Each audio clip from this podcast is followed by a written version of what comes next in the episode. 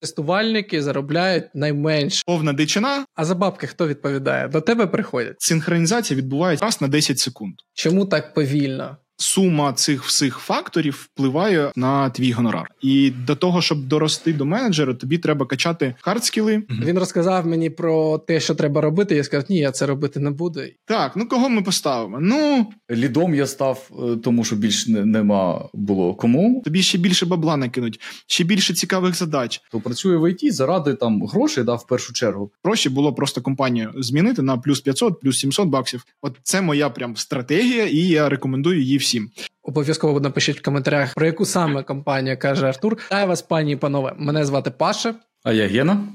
І це подкаст QA Балачки. А в гостях у нас сьогодні Артур Шевченко, Head of QA Department в компанії Yalandis. Людина, яка керує департаментом з понад 100 QA спеціалістів, займається викладанням, встигає вести телеграм-канал та знімати відео на YouTube. І з ними ми хотіли поговорити про його шлях на одну з вершин QA Олімпу та як він бачить кар'єрний розвиток в сучасній Україні. Артур, вітаю тебе.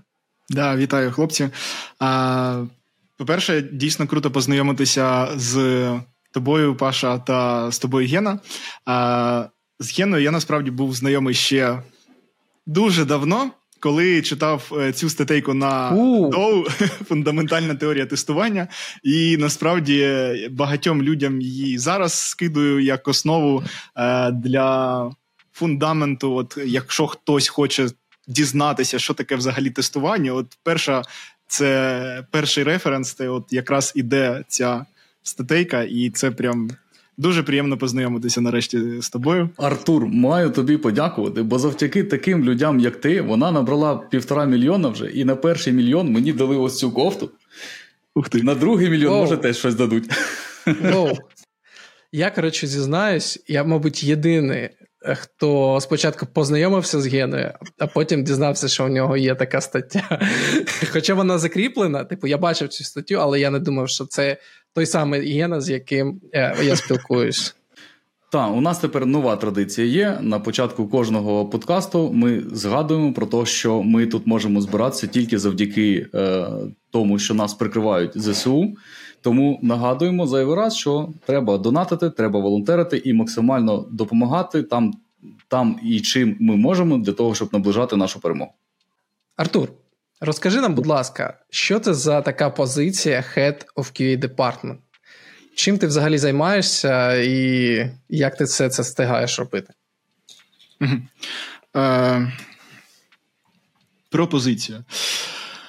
Е, ну, насправді, давайте почнемо от з що є до позиції хеда. Да? Е, Загалом, кожна компанія, вона аутсорс, давайте е, ще уточнимо. Кожна аутсорс-компанія вона має багато проєктів. Коли, коли в якийсь час проєкт розвивається, стає тестувальників більше, і вже треба якийсь лід на проєкті. Да? І ми називаємо там цю роль QA-лід, наприклад, на проєкті.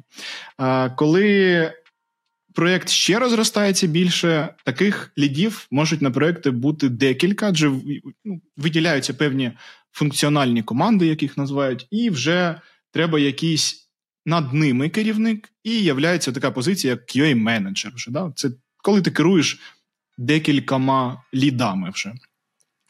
А, І окремо а, існують позиції як керівник департаменту. А, Це може бути там. Керівник департаменту розробки, керівник департаменту там, мануального тестування, керівник департаменту автоматизованого тестування. Тобто, це коли в тебе вже е, більш стратегічні плани та на розвиток компанії та відділу, е, коли ти займаєшся не тільки проєктною діяльністю, або взагалі нею не займаєшся, і займаєшся вже стратегією розвитку відділу. Ну і коли у вас у компанії є вже декілька відділів, ну, наприклад, як стандарт, це відділ мануального функціонального тестування і відділ там автоматизованого тестування, то вам треба якась людина, яка поєднає ці два відділи, зробить синхронізацію між ними, або там. Якщо з'являється ще додатковий відділ, типу перформанс-тестування, то це теж треба якимось чином менеджити, з'єднувати, щоб воно працювало в такому синтезі. Бо якщо кожен відділ, особливо з тестування, живе сам по собі, то нічого хорошого з цього не виходить. Вони копошаться у своїх пісочницях і е, синхронізації між тестуванням не відбувається. Це насправді дуже погано, це прямо антипаттерн. А стосовно ролей та обов'язків, насправді, от на позиції, якщо ви являєтесь там керівником саме департмента, їх дуже багато. От прям дуже багато. А, Ну, давайте почнемо, що, щоб я таке виділив. Ну, по-перше, ви будете займатися розробкою стандарт. Стандартизації процесів взагалі на кожному проєкті, стандартизацією документації. Тобто, у вас е, повинна бути е, шаблони, наприклад, для тестової стратегії, для тестового плану, для різного роду звітів, звітів по функціональному тестуванню, по перформанс-тестуванню. У вас повинні бути шаблони розгортання фреймворку, шаблони е, налаштування CI під різні мови, під е, UI-автоматизацію, під API-автоматизацію, під мобільну автоматизацію, шаблон для розгортання е, перформанс-тестування умовно кажучи, Gmeter, Grafana, InfluxDB, це все загорнуто в докер, щоб ви за 30 хвилин, е, якщо людина нова, відкриває ранбук, тицяє на кнопочки, які там сказано, і все, в неї все готово, вона може починати е, перформанс навантаження. Е, так само. Стандартизація написання тест-кейсів або high-level, або low-level, вже в залежності від е, контексту вашого проєкту.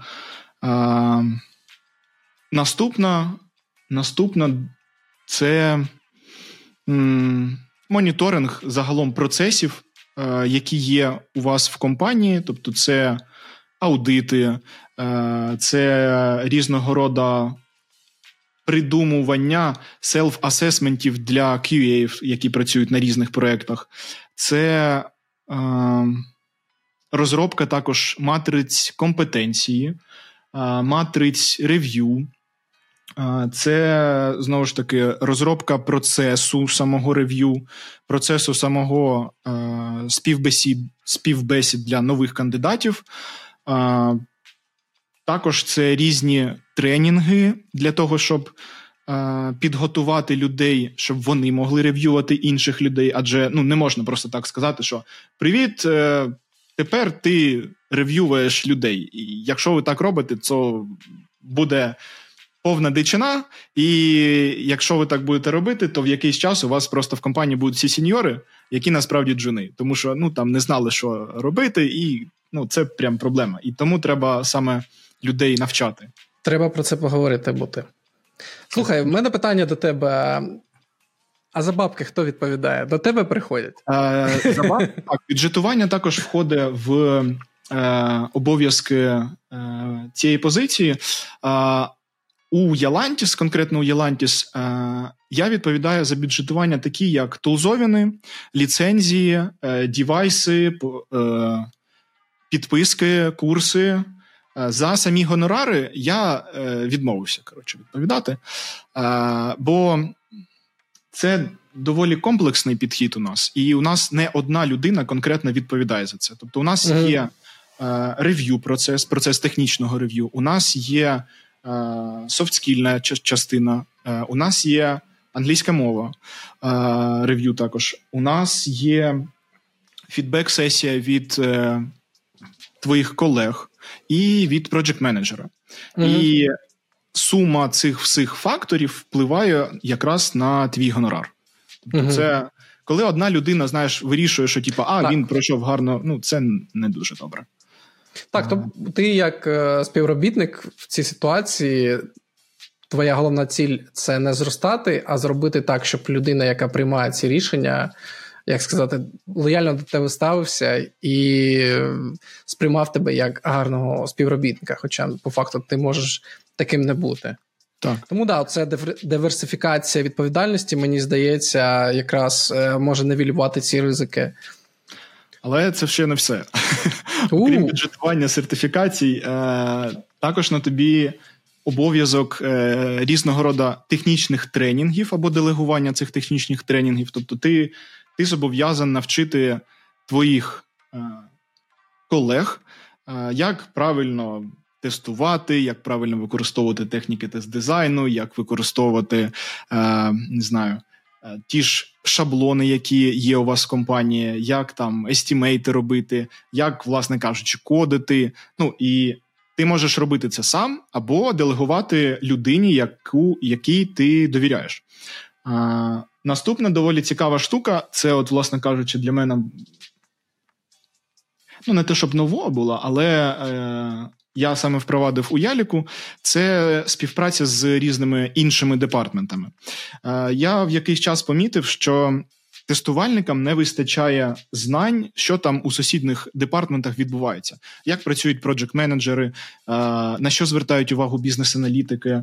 А, Хто такі архітектори? От це взагалі цікава тема була. І зараз це, я також це цікава цікава тема для всіх. Архітектори так. асоціюються з якимись людьми, які десь там щось роблять, От... і ніхто не знає, не знає, що саме вони роблять, Насправді... але всі їх цінують і кажуть, що вони такі молодці, такі молодці. Я знаю я... таких. Я от півроку назад, да, десь півроку назад, думаю, такого ж самого був. Е думки такої самої, що архітектор це хтось прям неймовірна людина, і я не знав, чим вона займається. І ну я бачу прогалину в своїх знаннях, е, вирішив її заповнити. Я пройшов курси. Е, Зараз скажу, у нас якраз повезло в Яліку. Е, прийшов новий CTO, дуже крута людина, е, і вона він е, організував е, курси для архітектів, е, але треба було пройти співбесіду. Тобто, співбесіда складалась того, що е, тобі треба було розгорнути якийсь application, повністю всю інфраструктуру десь на AWS, щоб був бекенд, фронтенд, вся ця двіжуха. Е, якщо це робиш, окей, підемо далі. Е, потім тобі дають там декілька статей, якщо ти почитав, розібрався. Якщо з цим окей, то тебе записують на курси. Курси були 6 е, місяців. І також паралельно, оскільки я викладаю в університеті, е, була університетська програма від е, ЄПАМа до архітектів. Там було 160 годин всього лекцій. З них да, дуже багато насправді. З них було 40 годин саме лекцій і 120 годин практики. Тобто, це все входило. Ти з самого нуля розроблював повністю архітектуру проєкта, починаючи від а, контекст діаграм, завершуючи там deployment діаграмою, а, аналізу trade-off ів, аналізу ризиків і всією цією двіжухою, якою займаються архітекти. А, І ще один курс пройшов від Саша Савченко, по-моєму, на Fwdays. Доволі від, відома також людина в світі архітектури, і курс насправді дуже такий солідний. І от після цього я нарешті зрозумів, чим займаються архітектори. А а також я зрозумів, де ще буксую я. Адже в мене, скажімо так, у систем дизайні в мене ще є прогалини, і зараз також купив. Два курсика по систем дизайну, бо це треба теж розбирати. Я я в шоці з того, скільки курсів ти приходиш. Ну, от ти прийшов їх. А чому ти от не станеш архітектором? Ну, от е, там же всі гроші, там же оці десятки тисяч доларів, які платять е, кожен місяць по два рази. Я дивлюсь. Чому чому QA? Дивлюсь в цю е, в це направлення, але до кожного, знаєш, до кожної нової ролі тобі треба дорости технічно, а також психологічно, можливо, так. І ну наразі я ще не відчуваю в собі сил відповідальності брати за те, щоб приймати якісь архітектурні рішення на весь процес. Тобто я можу приймати зараз рішення по архітектурі quality assurance, автоматизації, перформансу, чого завгодно. В цьому розібралися. Ну і треба надалі розбиратися. Але я знаю, де я про просідаю. І це треба підтягнути для того, щоб от рухатись далі. Можливо, через декілька років е, буду дивитися в цю е, галузь більш детально. Ну і насправді я знаю вже декілька людей з QA, які стали solution архітекторами і спробували себе у цій ролі. Е, тож варіант Нічого є. собі. Да, да, да. Круто. І Це один це взагалі них... дуже дуже цікаво. Перехід з QA в solution архітектор. Так, це навіть це трошки це несподівано. Я знаю QA, які стали там скрам-майстрами, наприклад, там проджект-менеджерами, так що архітекторами я таких ще не знаю. Так, я теж Але я для чув. себе я для себе зрозумів одну штуку. Найголовніше, що треба винести з цієї розмови про архітекторів, це щоб зрозуміти, що роблять архітектори, треба стати архітектором. Так. І насправді це так і є. Ну, типа, я от, я от, до речі, от цікава тема, що я от е, помітив, що багато ну, людей не знають, чим займаються архітектори. І я от наразі готую, типа, курс, а, хто такий архітектор, але для тестувальників. Типа, mm-hmm. які питання ви можете йому задавати, що саме він робить, що буде корисно вам? Бо ну, багато тестувальників, особливо які навіть не знайомі там з програмуванням, вони ніколи не бачили діплоймент діаграму і не знають, що це таке. Е, і це ну дуже хірово. Е, чому? Е, тому що інколи вони не знають специфік своєї системи і можуть заводити, наприклад. Бажинки, які взагалі не є бажинками, а є особливості комунікації сервісів, наприклад. Ну, от банальний приклад: у вас е, мікросервісна архітектура, е, різні сервіси повинні синхронізувати дані між собою. Е, один з паттернів синхронізації даних це outbox паттерн. Тобто, коли у вас є якийсь меседж-брокер, туди скидуються повідомлення, і інші. Е, Сервіси з нього викачують там інформацію, умовно кажучи, дуже спрощено. Е, І це синхронізація відбувається, наприклад, раз на 10 секунд або раз на 4 секунди. І якийсь тестувальник, або там початковець автоматизатор, який з API рівня там робить якісь тести, потім е, запихнув дані в один сервачок, е, дьоргає інший, такий ага, нічого тут не оновилося. І такий зразу critical. А ти ж, типу, подивися, як це робиться спочатку. І ну, от коротше, от такі штуки реально дуже корисні. Я підійшов до архітектора і сказав: Слиш, пес, чому так повільно? Де перформанс? Де перформанс? Чому так все повільно? Архітектор патрон. Ну, і Супер. Насправді, теж е, стосовно бізнес-аналізу, от е, в якийсь момент теж я от не розумів, що роблять бізнес-аналітики. Пішов, записався на курс бізнес-аналітика, пройшов його там три місяці чи щось таке. І це дає насправді дуже цікаві знання. Адже ми, всі тестувальники, ми працюємо з вимогами постійно. Mm-hmm. Неважливо, це перформанс, це автоматизація, це функціональне тестування. Ми з вимогами постійно працюємо. І коли ти, по-перше, знаєш, як саме вони повинні будуватися, ти можеш вже прийти до бізнес-аналітика і сказати: Сіна, а ну нормально пиши. Ось тобі бабок, ось тобі чаптер там 12 і так, так, так. такий чаптер. От. І це так. насправді дуже допомагає. А по-друге, ти знаєш, на які особливості звертати у вимогах, як тестувати саме ці вимоги. І це е, доволі сильно економить час, от той же shift-lefting. Один з пунктів тестування е, shift-left. Один з найголовніших, я б сказав навіть.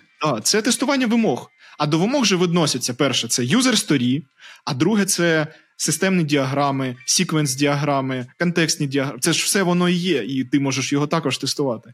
І насправді, от коли мені кажуть, що тестування це просто. Я кажу, чуваки, щоб бути нормальним тестувальником, ти повинен бути бізнес-аналітиком, ти повинен знати системний дизайн, ти повинен знати там хоча б трішки архітектури, і потім ти нормальний тестувальником. Ну я тобі зараз накину. Ти Давай. Назвав класні речі, і все це правильно, ну, з моєї точки зору, чим більше ти знаєш, тим краще. Але якщо ти маєш таку кількість знань, навіщо тобі взагалі працювати тестувальником? Мовно, ти вже там можеш бути, я не знаю, ти розробником, бізнес-аналітиком хорошим і так далі, і тому подібне, і заробляти там ну не кратно більше, але там на якісь відсотки більше. Але ж ми знаємо, що чи не знаємо, що тестувальники заробляють найменше, і це як така нижня ланка в IT. Ну. Я знаєш, трішки не погоджуся, бо давай, давай, ні, я ж тут насправді, сенс. І, і, якщо ти ну, гарний тестувальник, ти можеш заробляти більше, ніж розробник. І mm. ну, це ну, ти можеш це робити. От, е, Проблема в тому, що не всі тестувальники можуть е, дорости, ну або ос, усвідомити якісь знання. Деякі просто банально е, лінь. От, е, uh типа, вони. Причому, знаєш, мене це дуже дуже дуже здивовує, коли от людина витрачає там три місяці або півроку на те, щоб взагалі з іншої спеціальності перейти в там, в айтішку в тестування, а потім вона стопається. І типу, ти ж 6 місяців ну, витрачав стільки сил. Продовжуй, продовжуй, і ти виростеш ще більше, тобі ще більше бабла накинуть, ще більше цікавих задач. А от ну я просто багато людей таких насправді бачив у відділах. Я думаю, що ти найбільше з нас бачив. І і, і це прям мене постійно здивовує, що ну от як, чому ти зупиняєшся? Ти ж так класно почав. І ну продовжуй, у тебе є хист до цього, ти молодець. Давай. І от е, деяких людей, деяких людей дійсно вдавалося е, змотивувати, щоб вони продовжували це навчання, і вони росли набагато швидше, ніж їх е, колеги, які ну от просто сказали, ну мені ходять так. на роботу. Ходять на роботу. Да. Тут є такий ще нюанс, що може не всім це цікаво. І, типу, як mm-hmm. ти кажеш, витратив switcher, витратив багато часу на те, щоб застрибнути в ІТ. Це як він переповнену маршрутку дуже сильно намагався впихнутися, але як він вже впихнувся, то він розслабився і їде собі, куди йому треба. У мене знайомий є, і це в принципі не то, щоб він один. Таких насправді багато. Хто працює в ІТ заради там грошей, да, в першу чергу. А то, що він робить, він це може робити, але це не так, щоб дуже цікаво. Да? Тобто я працюю, якби мені не платили гроші, я все одно працював. Ну, якби там було що їсти, бо мені це цікаво. А ось у мене був колега, такий, мабуть, найяскравіший приклад. У нього був інтернет-магазин, він замовляв товари звідкись, продавав їх там. І ми, коли ходили на обід. І він розказував якусь там тему по економіці. Він прочитав якусь книгу, якогось там тіпа послухав, і у нього очі горіли. Йому ось це було цікаво. Тобто в ІТ mm-hmm. у нього було гроші, а в інтернет-магазині у нього було був інтерес. І ну він, мабуть, що не дуже сильно хотів розвиватися в ІТ саме, бо йому це не так дуже цікаво було. Ну, Артур, да. розкажи нам, от ти, як я ж казав, людина, яка в принципі, давай будемо чесними, досягла дуже багато в нашій професії, таких людей, як ти в Україні. Ну, скажімо прямо, ну не одиниці, ну може там сотню набереться об'єктивно. Як ти цього досяг? Як у тебе був пройшов цей шлях? Чому ти був зацікавлений весь цей час зростати і досягти того, що ти маєш зараз? А, Ну тут буде зараз, мабуть, довга та комплексна відповідь. А, якщо Ми коротко... Для цього то ти зібралась. Ні, не коротко, розказуй, нам цікаво. А, Коротко, зірки зійшлися. А, Ну а по, трішки в деталях. Е... От про зірки я теж хочу потім поговорити, коли ми будемо говорити про побудову кар'єри. І насправді мені здається, що зірки прям вирішують дуже багато. Да. А, Ну а якщо в деталях, то ну, по-перше, набагато все легше робити, коли ти це робиш а, вдруге. Ти це робиш свідоміше і швидше. Що я маю на увазі е, під цим вдруге? Е, до айтішки я вже пройшов колись шлях від трейні до керівника. До айтішки я працював е, керівником офісу проєктування металоконструкцій. От і да, я от.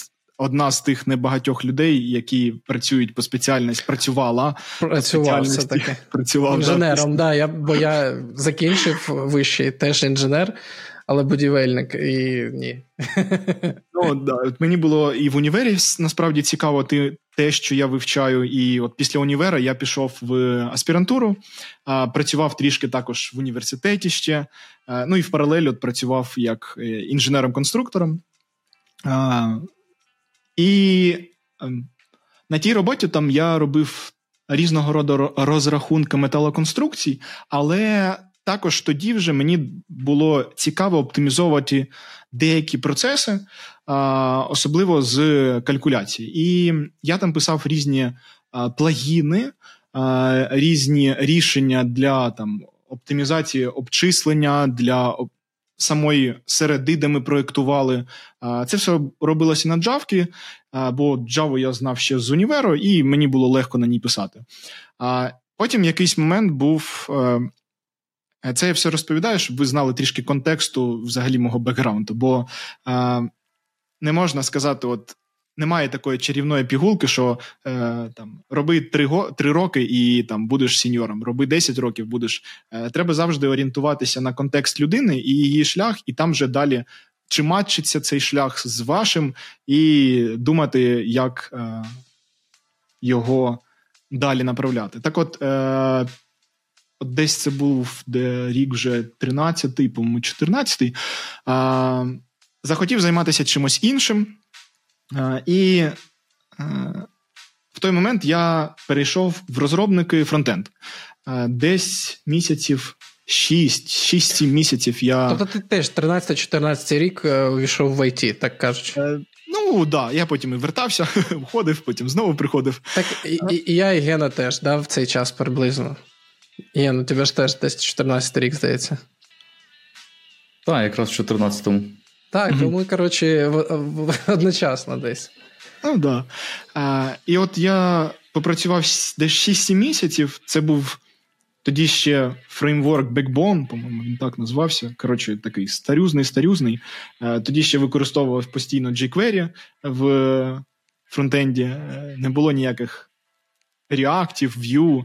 По-моєму, тоді Angular першу версію взагалі свою випустив, і ніхто ще там особливо ним не користувався.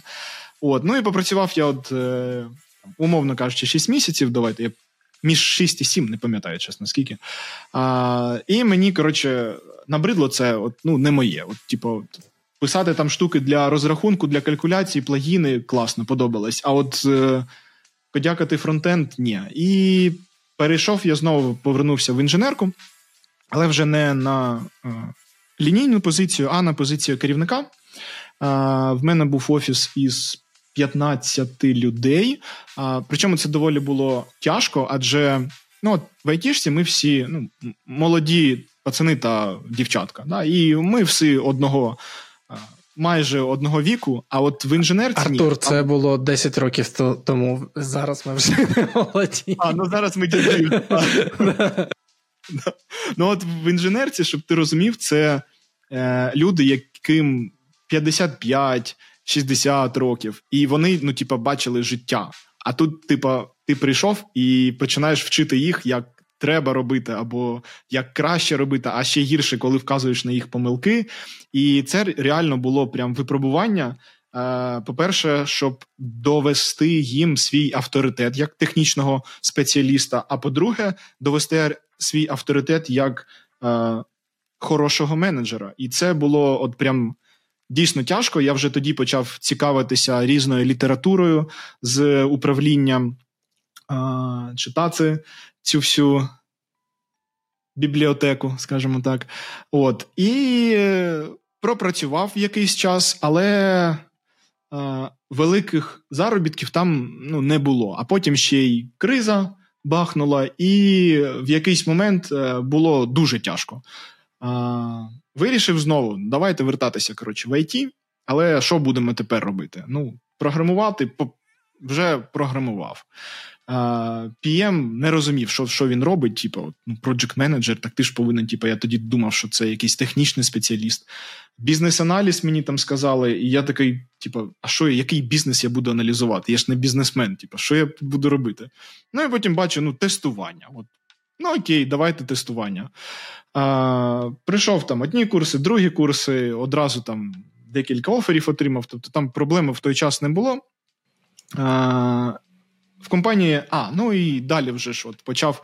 Війшов я в тестування з мануального тестування, бо тоді не так багато було взагалі на ринку вакансій автоматизованого тестування, і мені тоді е, здалося, коли я проходив різні курси, що краще починати з мануального тестування, щоб зрозуміти взагалі, що це таке, а потім вже переходити в автоматизованого. Ну і е, насправді так і е, відбулося, адже да-да. Підтвердив, підтвердити хотів тезу, а. що да, це гарний шлях. Да, бо ти розумієш, які болі може вирішити автоматизація, де мануальне тестування вже починає буксувати, а ти розумієш, як допомогти, ти розумієш, як саме насправді тестувати, тому що автоматизований тестувальник. Да, це він в першу чергу тестувальник. Так. Да. І оце от мене дуже бомбить, от насправді це трішки не до кар'єри, а от до співбесід, коли е, тестувальники співбесідують як розробників. І Ну, типа, дають на співбесіді, напиши мені якусь там функцію, яка робить то-то, то-то, то. Він пише. І багато людей забувають, що ти ж тестувальника співбесідуєш, хай він тепер тестами покриє цю функцію. І це ж основне, щоб побачити, як він її написав, а потім як він покрив. І ну от Коротше, це доволі дивно.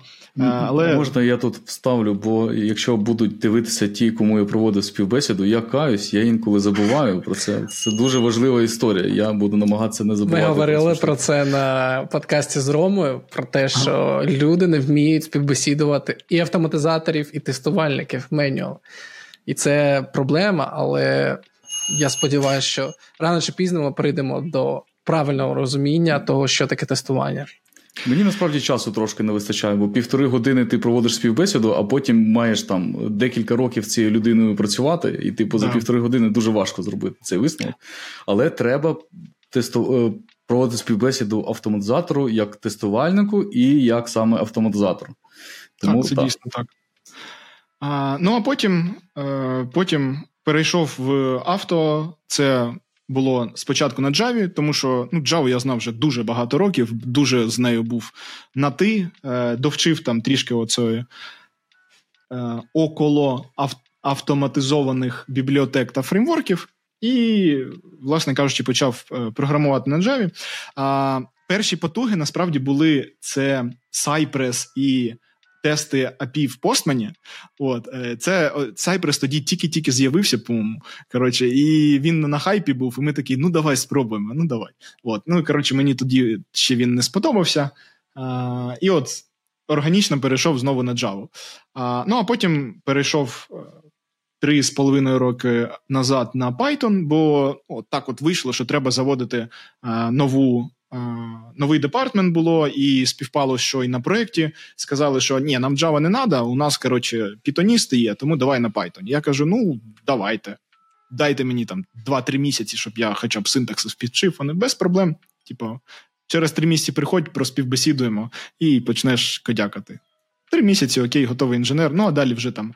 Насправді переходити з мови на мову не так складно. А, Ну да, займає часу, і там може там три, може шість місяців когось займе. От, Але ж це все е, про хардскіли. А менеджерами вас за хардскіл ніколи не не зроблять. Бо Ну, вам слухай, треба... ну це теж таке дуже. Ну, накидую, це звісно, накидую. Мудрі люди не зроблять, а регулярно, типу, з найкращих розробників роблять менеджерів, ну тому що це вони погано. ж найкраще. Ну, звичайно. Це погано але... і є е, парадокс. Е, блін, забув, як він називається, Пітерса, по чи Пітера.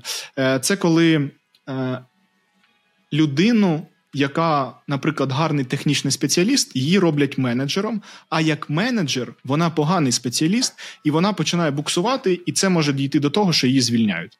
І от є да, в психології такий парадокс, і от це ну, дуже погано. І до того, щоб дорости до менеджера, тобі треба качати дуже сильно хардскіли. Sorry, софт-скіли, а ну, а хард-скіли насправді також мають значення. А, І. Ну, от, да, теж от стосовно софт-скілів е, і як це свербіння мого. Е, Я от самого початку в компанії доволі е, сильно займався різними справами, окрім своєї роботи. Тобто я е, постійно рвався проводити співбесіди. Е, якось долучитися до е, матриць компетенції, е, якось там аудити якісь там зробити, виступити десь на knowledge sharing мітингу, десь виступити на конфі. І е, взагалі мені було цікаво там якісь штуки оптимізувати. І от е, перше, мабуть, що я там. Допоміг нашим менеджерам, це от в джирі, знаєте, є така штука, як дашборди. І от мало менеджерів насправді чомусь тоді е, знала про них. А вони ж насправді тобі дуже допомагають моніторити проект. Тобто ти можеш налаштувати там кількість багів, які наразі у беклозі, кількість сторей, які в тестуванні, які протестовані, які готові до тестування, кількість. Е, задач, які в рев'ю висять, зробити графічок собі, зробити графічок там по пріоритетам бажинок, по їх severity, по асайні. І от це така здорова борда, вона дуже допомагає. От. Е, Потім також е, наступний такий проєкт мій в компанії був.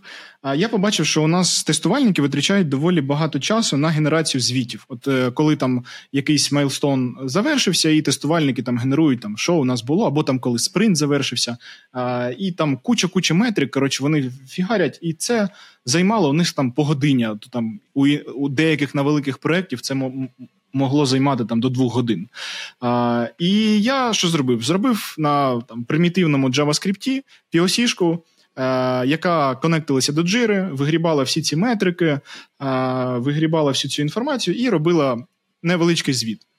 Е, Ну як, повністю такий самий. ну, Формат е, різний і не зовсім красиво, але в цілому воно все працювало. Пішов до нашого менеджменту і кажу: чуваки, дивіться, у нас є така проблема можна вирішити її такою штукою. От дивіться, от е, POC-шка, от, от так от вона працює. Е, якщо вам це цікаво, це от зекономить стільки-то часу. Е, вони подивилися, кажуть: блін, реально прикольно. Е, давай ми тобі команду дамо. Е, ти продуктовнер тепер і розробиш цю всю штуку е, разом з ними. От, і Я ми хочу тут чином... зафіксувати. Людина прийшла з проблем не просто з проблемою, а прийшла з проблемою і з вирішенням цієї проблеми. І це дуже важливо, коли ви бачите проблему, не просто треба про неї говорити. Краще буде, якщо ви приходите і кажете, є проблема, у мене є рішення. І це працює, як ми бачимо. Це. True це прям, ну, мабуть, що в кожній книжці написано, що не приходьте з з проблемою єдиною, приходьте одразу з рішенням, хоч з якимось. Да, от я це саме і читав в тих книжечках, коли ще був менеджером в не айтішній галузі. Да. І ну і насправді, да, от е, таких проєктів потім було ще доволі багато. А... Це все в одній компанії було. Це все в одній компанії, так. Е, я не з тих людей, які часто люблять міняти. Е, До речі, це цікаво, так. Тобто. Ріст кар'єри не завжди повинен супроводжуватись тим, що ви перескакуєте з компанії в компанію. Ну да, і треба, щоб ще зірки збігалися. Бо е, коли я прийшов в компанію, е, компанія була доволі маленька. У нас офіс тестування був е, 8, по-моєму, щось таке, можливо, там 10 людей. Е, а потім компанія почала швидко, прям дуже стрімко зростати. Ти ще, зараз ще не про Єлантіс. Про це вже Єлантіс. А, це вже Єлантіс. був. Да, да, да, е, Він, е, Ми ж там зросли до 500 людей із около там 80-90, щось таке. От і це насправді. Дуже крутий досвід. От я я їм прям дуже пишаюся, коли ти бачиш, як компанія зростає, які проблеми виникають, як їх вирішувати, і саме ти приймаєш участь у вирішенні цих проблем. Це прям, от мені прям ну це от я я вважаю, що це прям повезло. Що mm що я е, відчув на собі, що таке рост компанії, і які з'являються проблеми, як впровадити новий офіс відкрити там офіс автоматизованого тестування. Бо ми, коли прийшли, коли я прийшов туди, нас було там 8 тестувальників, можливо, там 10 тестувальників. Автоматизації ніякої не було. Угу. І було цікаво бачити, як вона розвивається. Лідом тоді я ще не був. От весь цей час я лідом не був. І коли вже почався офіс автоматизації, я теж ще не був лідом. Я був е, тестувальником, е, який займається автоматизацією, але відкрили офіс автоматизації. Його відкрили на Java, А я тоді писав півроку на от цьому сайпресі з постманом. І, типу, коротше, я був таке перехідне. Е, я і тим, і тим займаюся. Потім ще й перформансом почав займатися. І коротше, от я в жодному офісі, типа, не був, але всі знали, що я типу, щось роблю гарне і допомагаю всім. А, От і. Ну, от, да, в якийсь час потім я повністю свішився в Java, в автоматизацію на Java. А, Офіс почав зростати. У нас вже було там порядка 40 десь мануальних тестувальників і близько 12-15 автоматизованих. І в якийсь час от я ну, зріс вже, я вирішив, що я дорос до того, щоб е, іти на менеджерську роль, адже дуже багато от, насправді я в навчання вкладаю дуже багато інвестицій. У мене е, я проходив е, дуже багато курсів по менеджменту. Е, окремі курси були по QA менеджменту, окремі про загалом менеджменту, е, про лідерство. Багато курсів проходив. Е, Найдорожчий курс, по-моєму, десь баксів 800 тоді коштував. Причому ну, зарплата тоді була, мовно кажучи, там не знаю, там півтори тисячі, і ти, типу, 800 баксів. Ну, я Це дуже, дуже багато. Для мене зараз це, я думаю, блін, витратити 800 баксів на якийсь курс, а вдруг там шляпа буде якась, О, а вдруг він да. не цікавий буде, а вдруг я взагалі там нічого не винесу з цього. А це, типу, така інвестиція немаленька. Але я насправді дуже курс нав... роблю. Навчання це найкраща інвестиція. Да, Якщо якщо це дійсні, дійсно класні курси. Коротше, у мене вгадати. думка наступна. Я противник всього цього дорогого навчання, тому що є інтернет, є, типу, сервіси, які ти заплатив там 10 баксів, і тобі чувак там 20 годин буде розказувати, як щось робити. І ти тільки від тебе залежить, чи ти готов ці знаєш знання брати і використовувати. Так, це дійсно так. Е, на Udemy дуже багато курсів. Я, власне кажучи, не знаю. Якщо аккаунт мій на Udemy відкритий, там, мабуть, курсів 70 буде пройдених, його можна вже в оренду здавати. Коротше, як бібліотека куплених курсів. Причому там по всьому. компанія надає, типу, доступ е, автоматично до всіх. У вас теж, да? Да. Ну я просто люблю власне своє, тому що, ну, типа, через там. Е, Це як портфоліо. я там, можливо, не буду в цій компанії, і, а мені ж ну, хочеться оновити знання. От, е, І от книжки також дуже полюбляю. У мене там ціла своя бібліотека. У мене є коротка історія. Е, Коротка історія. Я, коротше, коли готувався до співбесіди в одну компанію, я типу гуглів людей, які будуть мене співбесідувати. І такий відкриваю LinkedIn, а там є лінка на е, сертифікат е, з Udemy. Uh-huh. І там сертифікат щось з API-тестування з ні Gmetro, е, джавовський якийсь API клієнт. Як він називається? Джа-джа-джа. Ну, є REST є REST да, да, да, да. Я такий, так, треба перед співбесідою пройти цей курс. Раз мій інтерв'юер його приходив, і я його пройду. Ну, типу, ага. щоб ми, знаєш, були на одній хвилі, а я серйозно готувався. Типу, Я взагалі завжди готуюсь. І такий заходжу, а там якийсь індус його розказує. Я такий, блін, що серйозно? І там, типу, курс він розказує, як е, зробити GET request до Google API за допомогою REST Assured. Я такий, що? І я я, я ще купив його, знаєш, типу, він щось коштував 10 баксів. Я такий оце хер. І, Чувак, і ти це ще розміщуєш у себе в LinkedIn?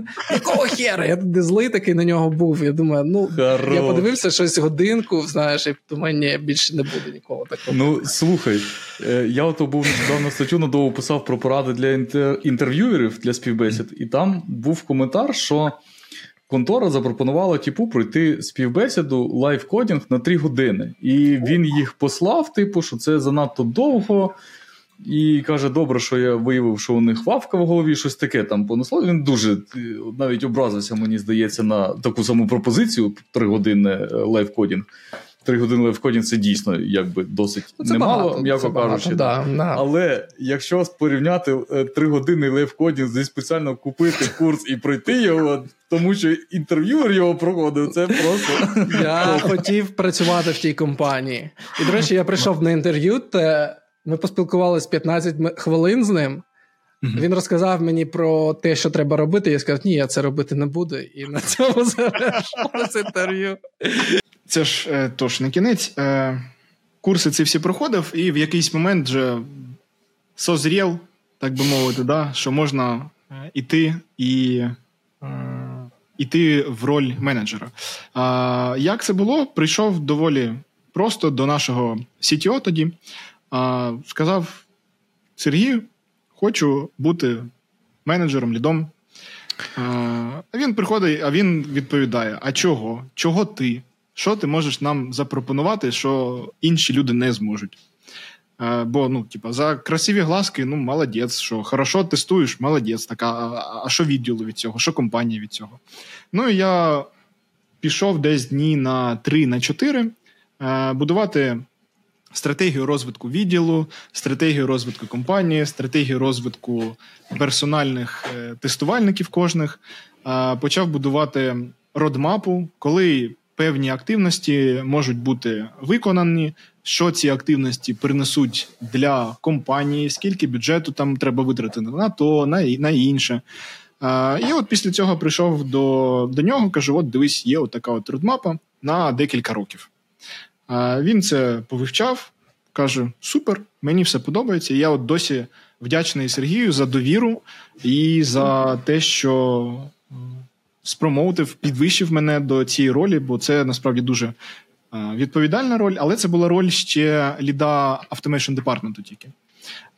І десь через рік. Е, коли я полідив Automation Department, це в мене як був як випробувальний рік, я б так, мабуть, навіть е, назвав це, бо люди дивилися, типу, от що я роблю, як я роблю.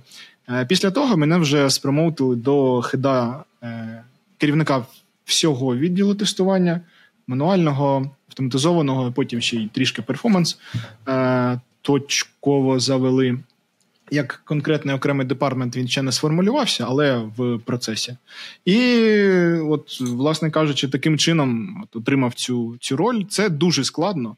Це процес, який займає не один рік, і вам треба вкладати дуже багато зусиль, і треба, щоб зірки збіжалися. Тому що це дуже важливо насправді. У мене трошки по-іншому виходило. Я зараз поділюся своєю історією. Мені цікава е, ваша думка.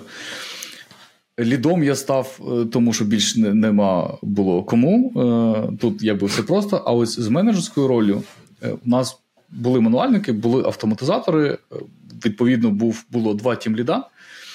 І я був тімлід automation команди, був тімлід manual, і ми приблизно в один час прийшли, і ми так паралельно вдвох з ним йшли по компанії.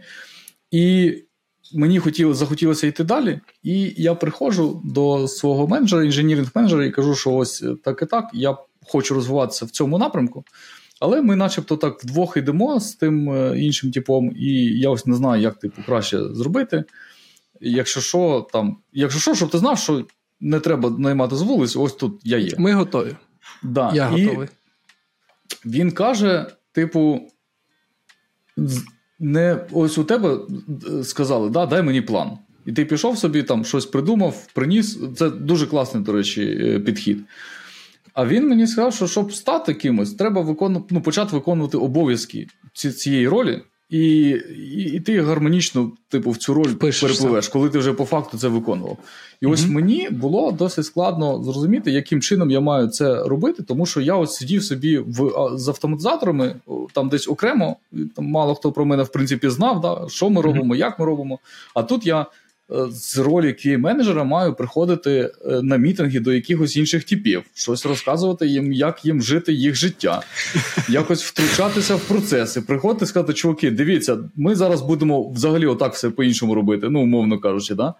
І, типу, я уявляю очі цих людей на на мітингу, типу, а ти хто взагалі такий? Ну, от Я саме для цього проходив різні курси по qa менеджменту е, щоб розуміти, що від мене будуть хотіти. І я, от знаєш, дуже люблю фразу е, «fake it till you make it». Тобто, вдавай, що ти цим займаєшся, поки цим ти насправді не будеш цим вже займатися. І от е, виконувати обов'язки ліда, будучи на позиції сіньора, виконувати обов'язки qa менеджера будучи на позиції ліда. Тоді в тебе буде от, зріст цей і ну, люди, які будуть тебе промоутити, вони будуть це помічати. Як відбувається взагалі зріст? Там є небагато насправді шляхів, щоб перепригнути з однієї ролі на іншу. Перша, ти е, найвумніший в кімнаті, і тебе кажуть, ну все, тепер ти лід. Друге, це минулий керівник пішов, і е, кого ставити? Ну, давайте оцього. А от найцікавіше це як як іде вибір того, кого ставити. Е, Загалом інші керівники як думають. Да? От Ти прийшов, е, точніше, з'явилося нове місце на якусь нову роль. Вони такі: так, ну кого ми поставимо? Ну, там Вася. Ну, Вася такий, там щось на одному проєкті. Ну, Петя, от он, він же ж там, пам'ятаєш, він там і щось співбесіди якісь там проводив, і там щось на конференції виступав. Ну да, Петя, в принципі, нічого. А от це, от там Іван. Він такий, ну, Іван, ну, в принципі, тестувальник нормальний, всі класно, але типа, мало активності від нього. А Іван там насправді може жопу рвати, щоб е, бути суперкласним тестувальником, але про нього ніхто не чує, його ніхто не знає. І є от Петро, який і на конфах, коротше, і там, і там, і в компанії, і і зам тестувальник сам по собі ну, крутий. І от ну, вибор очевидний. От, от, от був Петро, він це все вже робив. То чого його, чого його думати, чого витрачати кошти на найм з ринку, якщо у нас є зрощений спеціаліст вже готовий в компанії? Ну і Ну, ти на початку сказав, що у тебе це, знаєш, зірки склалися. Ну, з твоєї розповіді це так не виглядає. Виглядає так, що, по-перше, у тебе були амбіції. Людина без амбіцій, е, як би зірки там не склались, навряд чи стане QA Head of QA. По-друге, ти багато вчився. Е, Я думаю, що це твої амбіції якраз тебе до цього і спонукали. І третє, ти проявив ініціативу, коли це було потрібно, і прийшов і зробив це не просто, типу, ну, я хочу, там, знаєш. А ти прийшов з конкретним планом і сказав: Я хочу, я знаю як, у мене є план. Давайте я буду це робити. Так, я взагалі не дуже вірю в ці зірки, е, тому що ну, Паша все правильно каже, ти дуже багато чого зробив, щоб прийти в ту точку, в якій ти є зараз. У мене, наприклад, так сталося, що я попав в Global на дуже крутий проєкт, uh-huh. і на проєкт Manual Embedded, а я хотів автоматизувати. І якось таким чином склалося, що мене там за декілька місяців перевели там на новий флагманський проєкт, і там, де треба було автоматизувати, не одразу я там почав автоматизувати, але тим не Це, типу, класно, мені там якось повезло, склалися, склалися зірки, але це була моя ціль. Я працював, щось робив для того, щоб її досягнути. І якби це було не там, це було б в іншому місці, але це все одно сталося через те, що була така ціль, і щось робилося для досягнення цієї цілі. Тобто не склалися б ці зірки, склалися б інші. Е, ну так, так. Але я все ж дуже вірю в е, судьбу, не знаю. Зірки. Назвати ми будемо це зірками. Е, Бо, знаєш, от багато людей читають супер багато літератури по бізнесу, багато людей е, проходять багато курсів, а мільйонерами становляться небагато людей. Тому все ж таки якийсь момент з оцим от співпадінням він десь все ж таки вітає. І тут так, я, тобі я хочу... треба робити дуже багато sorry, sorry, давай, е, давай. Тобі треба дуже багато робити, е, рвати дупу, так би мовити, всюди і е, використовувати максимально можливості, які тобі, тебе оточують, але е, це тебе наближає, підвищує вірогідність того, що ти досягнеш саме своєї цілі, е, коли ти багато дуже робиш для її досягнення. Але зірочки треба. Набли... Твоя наполегливість і цілеспрямованість наближує тебе до зірок, да? Е, ну, да, якось. да. Да. Я тут хотів додати, тут точніше трохи накинути. Ну, Дивіться, ми проговорили, я, в принципі, згоден з тим, що ми сказали. Але ось ти от проходиш там десятки, сотні курсів, е- які, можливо, тобі навіть я, ніяк в житті ну, не допоможуть. Ти, там, Якщо на практиці, ми ж знаємо, що якщо знання не використовувати на практиці, вони рано чи пізно там е- зникають. Навіщо тоді їх проходити? Ну от навіщо? Ну ти е, умовно, як у мене підхід? Я хочу щось зробити, я mm-hmm. починаю робити, і потім такий, так, а я не знаю, як це робити. Такий, так, починаємо шукати щось, щось знаходжу, знаєш там, і починаю робити е, з цими знаннями. Ти ж пропонуєш іншу стратегію. Ти пропонуєш вчитись, вчитись, вчитись, вчитись. Е, І, типу, колись це можливо тобі знадобиться. Ну, не зовсім так прям. Е, Я вчусь спочатку основній своїй галузі. Тобто, колись це було тестування мануальне, потім це стало програмування, потім е, це стало автоматизоване програмування, потім це стало там кращі практики до кодування, ті ж самі паттерни, ті ж самі принципи, е, той же clean code. Е, коли ти це вже прочитав, все, ти повинен вже рости в сторону букви Т. Да, як ми T-shape, там T-shape е, Рости вширь. Так вширь не у пузі, а вширь у знаннях. От. І е, як це тобі от буде допомагати? От? Е, По-перше, область знань в тебе буде трішки більша, і ти будеш з іншого контексту дивитися на ті речі, на які ти не робив. А щоб краще це запам'ятати, От це моя прям стратегія, і я рекомендую її всім. Е, Щоб краще щось запам'ятати, тобі треба це щось розповісти іншим людям. Взяти собі менті і навчити його там новій мові програмування. Е, Взяти, не знаю. А, зробити телеграм-блог, де ти будеш розповідати якісь думки, які в тебе виникають під час читання книжки. В тебе буде структурована інформація по всій книжці, ти її напечатав вже, тебе машинальна пам'ять зроб... виникла і мозк запам'ятав це. Е, Ще круто, коли ти ще й проговориш це, тоді в тебе ще й пам'ять е, слухова буде задіяна і мовна, і ти ну, ти набагато краще цю інформацію будеш запам'ятовувати. І е, якщо ти після проходження якогось курсу або якоїсь великої теми або книжки ще й зробиш е, якийсь вижив курс. або свій курс там, для свого менті, для не знаю, для когось просто у відділі. Багато людей, да, от, е, ну, вони соромляться, типу, щось робити. Ну, так. І і думають, та я ж звичайний типу, тестувальник, типу, нафіг мені щось типу, паритися. А, типу, що хто я такий, щоб іти і комусь щось розказувати? Це проблема наш це... взагалі як тестувальників. Я думаю, що багато з нас людей сильно себе недооцінюють. Оце от синдром меншовартості. Меншу вартість тестувальника 100%. От і е, дуже круто, от коли я от всім у відділі кажу, постійно заохочую, мотивую, щоб люди, коли щось нове вивчають, я вже кажу, що ті, приходьте до мене, ми з вами вдвох, втрьох це все проробимо. З мого, з мого боку буде максимальний сапорт. Я розкажу, що робити, що не робити, е, де як краще сказати, де як перефразувати, де як що зробити, що краще, е, на чому акцент зробити. І ви виступите. Коли ви виступите, ви почуєте цей фідбек, що ви дійсно круті речі кажете. Що ви ну це цікаво іншим людям, і у людей з'являється оця от мотивація. Е, Люди відчувають от впевненість у собі після таких от штук, і це ну це, це круто, я вважаю. Я дуже часто вважав, що якщо я щось знаю і щось вмію, то це знають всі і теж вміють всі. Ну, типу, що мої знання настільки не унікальні, і мій досвід настільки розповсюджений, що він нікому не буде цікавий. Ну, типу, всі роблять те, що я роблю. Навіщо комусь це розповідати? А потім виявляється, що люди, блін, я виходжу світ, і виявляється, що люди там не роблять там і 20% того, що я роблю. Я такий стоп, так я можу це розповісти, я можу допомогти їм е, розвиватись. Я і сам на цьому шляху буду розвиватись. Да, Тому так да, да. Я до цього прийшов досить пізно. Ну, типу, я до цього прийшов, я не знаю, років за шість е, після того, як я почав працювати. Угу. Ну, я просто викладати полюбляв ще, там, скажімо так, з дитинства.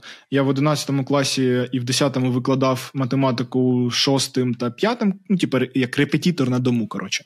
Е, от, Потім в 11 класі я готував е, своїх е, однокласників до ЗНО екзамену е, з математики теж. Е, я в універі я от продовжував займатися там викладанням математики 11-класникам. Ну а після універу ж е, викладанням вже курсів з теоретичної та прикладної механіки. От і ну мені постійно подобалась ця викладальницька діяльність. Mm-hmm. І насправді mm-hmm. в аспірантурі ж там вам також є курс, який прям спрямований на те, як навчатися, як викладати, е- і от всі ці підходи з наукової точки зору. І це доволі цікаво. Ну тому що ваш типа зро... ну, вирощують як майбутніх викладачів, і вам треба це знати. І ну це гарні знання, гарні знання були. Слухай, ну скажи, от, а чому тоді всі аспіранти, які викладали, такі нудні і постійно читають просто методичку? Чи у тебе не так було? Бо я... Дуже залежить. Я от... Залежить. Залежить, да, Є. Я з тобою згодний, що є багато аспірантів, які такі. Це проблема самих аспірантів. Тому що а ще це, я, мабуть, навіть сказав, Я думаю, що це проблема, проблема з наукою. Так, так. О. Я думаю, що це проблема да, у нас е, взагалі така. також чому. От е, я людина, яка була в науці, яка бачила це е, всередині, і яка відчувала це. Займатися наукою дуже дорого. От прям це реально дуже дорого. Чому? Тобі треба публікуватися. Всі, майже всі журнали вони стоять грошей. Тобі треба так, там платні публікації. Якщо у тебе щось є, тебе треба заплатити за це. Пам'ятаю. За кордоном це зовсім інші взагалі кошти. Типа, щоб опублікувати свою статтю за кордоном, тобі там треба на той час було щось, типу, 3-500 гривень. Е, Це сколько? Ну, більше, ніж там 150 доларів, умовно кажучи. Е, Зарплата аспіранта 2700 гривень, щось таке було. Ну, тобто, ти, типу, витрачаєш повністю свою зарплату, щоб колись е, публікували твою статтю. По-друге, проблема з. Е, як у нас в тестуванні тестовими даними. От в тестовому mm-hmm. в тестуванні класно взяв, накидав собі тестових даних, як хочеш, а в науці такого ж нема. Тобі треба десь метал. Спостереження. Так, е, тобі єдиний взяти. метод, головний метод науки це спостереження. Так. Е, і тобі треба експерименти робити. А це все, коротше, не також не без, не безкоштовно. Коштує гроші. І класно, якщо ти його знайшов. А дуже часто буває, що в твоєму місті такого нема. Третій момент. Тобі треба їздити на конференції, щоб ти розумів, хто про що каже, хто як виступає, е, які питання які тренди, задають, які, які тренди, тренди взагалі. Да, Це все ж ну, це все таке, як і в айтішці.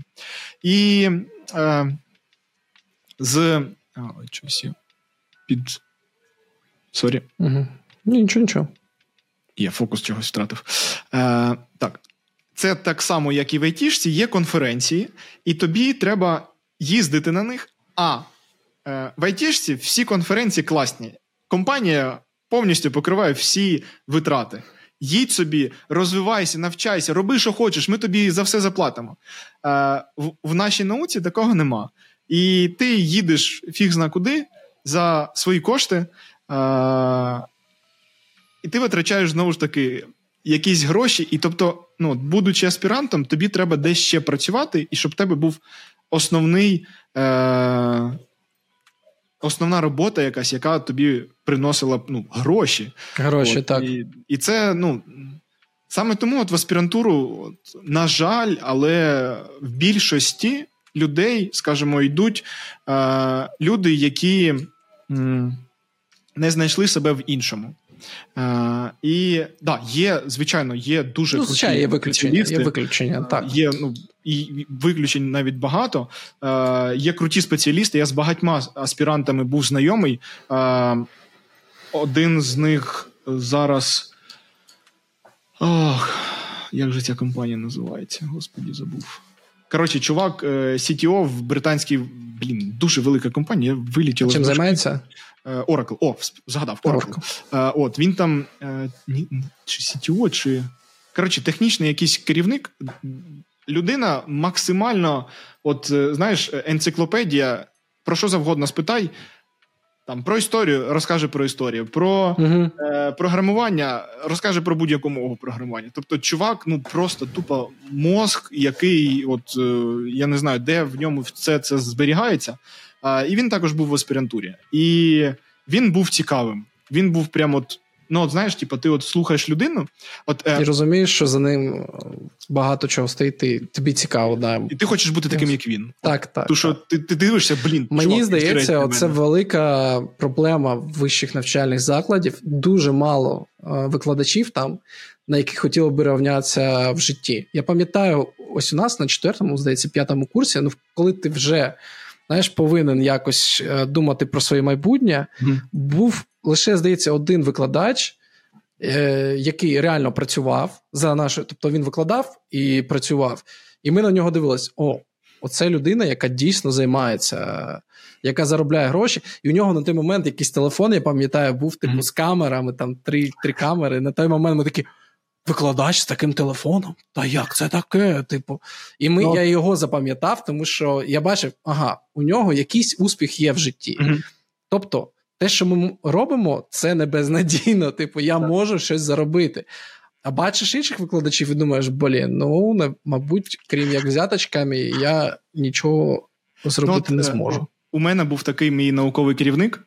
Е, він також мав е, другу роботу, де приносила основні кошти йому. І в університеті він викладав, він професором був. Юрій Абрамович, вам привіт. Дуже крута людина. От е, прям він мене надихав у багато чому. А також е, в мене був період, коли я е, бросив аспірантуру. На третьому році це останній рік аспірантури. Е, да, Я побачив, що наука нікуди не йде, що тут грошей нема, що тут mm-hmm. відношення до тебе, ну, типа, ну люди інші тебе питають, типу, чим займаєшся? Ти такий, я аспірант.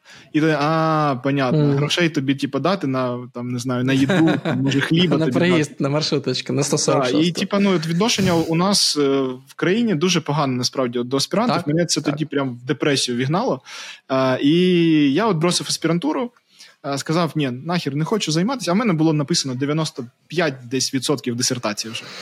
От. І от він та людина, я десь півроку, коротше, я закинув, звільнився і все таке.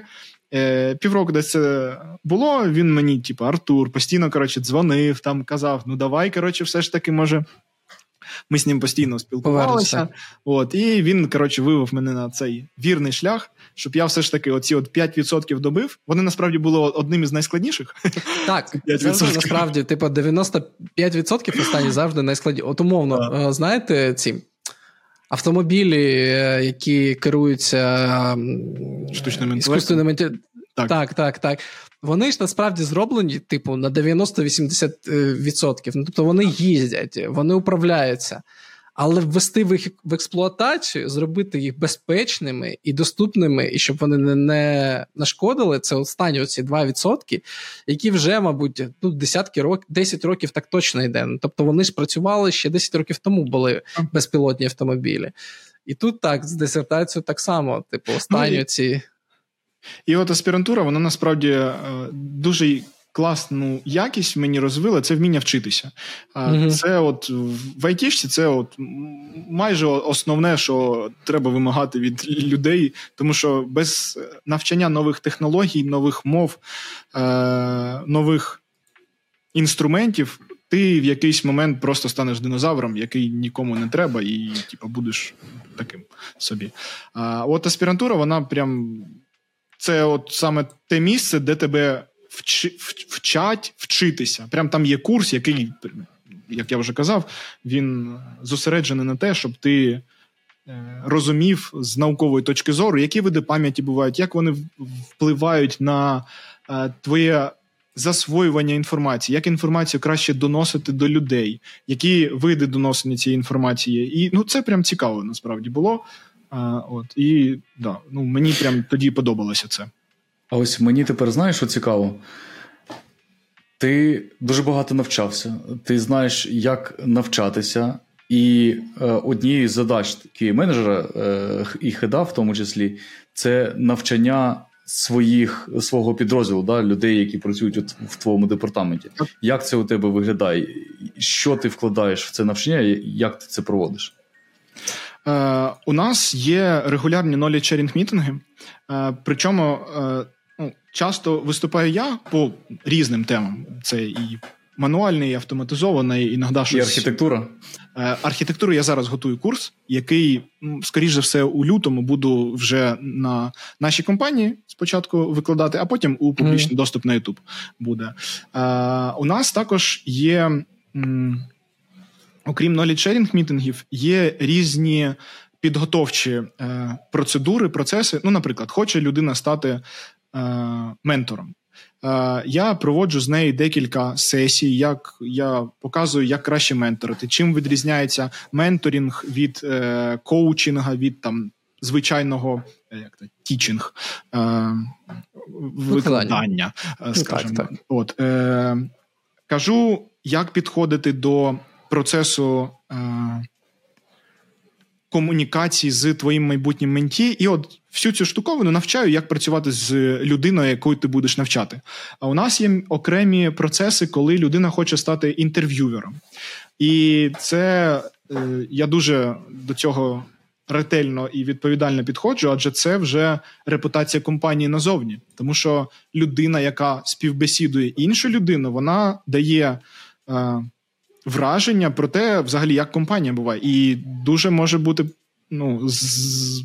погано, якщо е, людина, яка не повинна проводити співбесіди, почне їх проводити. Тому такий ретельний фільтр з мого боку і навчання людей, як правильно як правильно проводити ці співбесіди, на що звертати увагу, а особливо що робити в критичних або стресових ситуаціях, коли там кандидат веде себе якимось неадекватним чином, коли він задає якісь провокативні питання.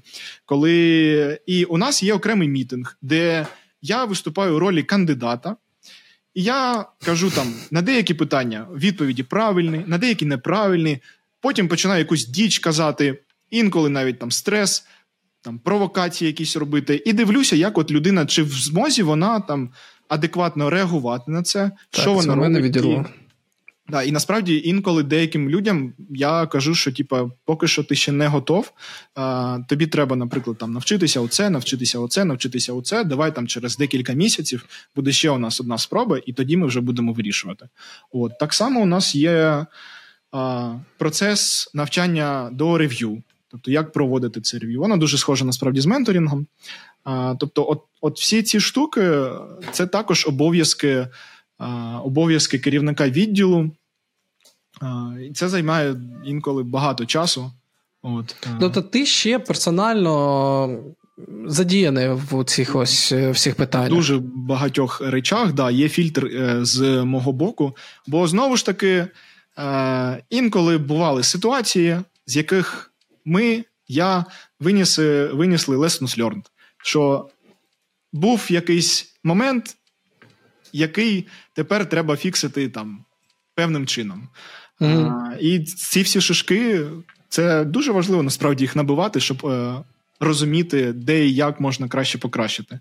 А, але от у нас також в обо... у мене також в обов'язках е, як керівника мені доволі подобається це е, пресейли та апсейли. Це прям дуже oh. крута штука, да, і я дуже рвався до неї, е, тому що. Бути поближче ти... до грошей. ближче до грошей. Ну, насправді, е, там від грошей там немає прямого. Е... Кореляції. Кореляції, да, дякую за слово. Е, кореляції. А е, чим цікаві пресейли? Е, ти, по-перше, бачиш дуже багато різних людей з різних національностей, різних темпераментів, е, різних акцентів. Е, і це прям. Ну, я люблю дуже спілкуватися. Е, спілкуватися англійською я також дуже люблю. І кожен такий presale, upsale це е, новий досвід в тебе, спілкування, і знаєш, от цікаво, що це прям challenge'і. От якщо тобі хочеться challenge'і, ти йдеш на presale. Чому?